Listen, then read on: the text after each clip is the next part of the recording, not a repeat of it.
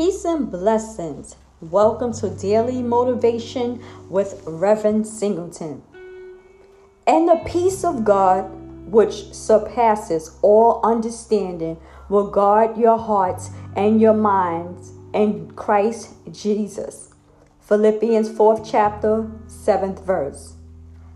Today I encourage you to seek the peace of God, the peace that surpasses all understanding like you may not understand, and other people can look at you and not understand and know what's happening in your life and wonder how can you still smile? How can you still be full of joy? Because you have the peace of God that surpasses all understanding. You can't understand God's peace. Peace of God is unexplainable. You will have people, issues, and things that will enter your life to try to disrupt your peace, but you have to have a mindset of, I'm not going to let you disrupt my peace. I am going to guard my peace. The Bible said, guard your heart and your mind. So guard your mind. Keep from ne- negative things entering in your mind and into your heart, into your spirit. You have to protect that. Sometimes it means avoiding certain people, certain things, certain situations in order to keep your peace. You want not the peace that you can explain. You want unexplainable peace. Peace is that regardless of what's going on in your life, you can still be happy. You can still go to bed and sleep at night. There has been times that many of us can't even sleep at night and we up, we tossing and turning and the mind just doesn't stop thinking because we don't have that peace that surpasses all human understanding. It's not that peace. You have to turn do all you can. God has given us the tools within us to survive this life. And He left His word as a roadmap to live to help us on this journey. You don't want to just be, you don't need to be miserable to serve God. Oh, I'm miserable, God. No one wants to just serve a God where a bunch of people are miserable all the time.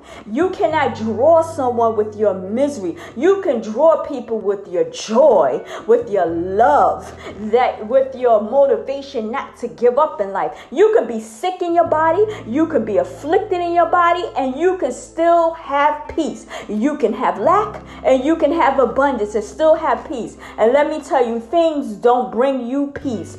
Things will not make you have the peace that surpasses all human understanding. Because, like I said in the in another podcast, to whom much is given, much will be required. So things don't bring you peace. People don't bring you peace. You have single people crying at night, wishing they had someone, thinking that this person is the answer. Having someone is the answer and want to have someone. I'll have peace in my life. No, you have to have a mindset that you can be alone at home and you can still have peace. You can still have joy. That you can be in an empty house. You could be in an empty apartment wherever you are. And you can you could be on a park bench. You could be in a train station and still have peace. You can walk past a person that's standing outside with a can asking for money, but yet they still have this joy, this aura around them because they have the peace that transcends all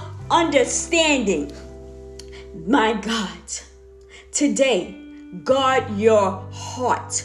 Watch what's coming out of your heart. Out of your mouth, your heart speaks. Be careful of what's coming out. Guard your heart by filling it with love, filling it with joy. Sometimes we expect people and we're upset and we allow people that seemingly not have peace, people that seemingly like they're angry, or seemingly people that are so self absorbed. We allow them to steal and pick away at our peace and joy. But no, make a you have a mindset today. I'm not to give you my peace. I'm to keep my peace. What you do is not going to decide whether I have peace or not. What you don't do won't decide whether I have peace or not because I have the peace that God gives, the peace that you can't explain it. I shouldn't have peace. Everything could be going out. It could be affliction or and trouble on the right, trouble on the left, trouble on every side, but I still have peace. It surpasses all human understanding. Guard your heart, guard your mind. Now, having peace doesn't mean you go out in the world causing discord, causing other people headaches, causing problems for other people, and not caring about how other people feel. That's not going to give you peace. That's opening up into your life negativity. You reap what you sow. Remember, whatever plant you are sowing, you will reap that harvest. If you're going out and you sowing negativity, if you're hurting people knowingly or unknowingly, you will reap that. Be careful what you sow. You want peace, you have to have a peaceful mindset. You have to do things that bring peace in your life. You have to make decisions and choices that bring peace. You can't walk around angry with an attitude all day thinking that you're going to have such a peaceful life. You brought in negativity. But you can get it out. None of us are perfect. We're on this journey together. We're on this journey pushing on to be better than the people we were yesterday.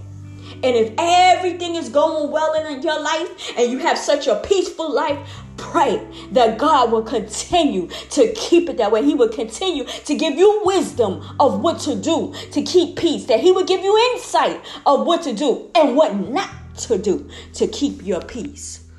Guard your peace, guard your heart, guard your mind. May God bless you and keep you all.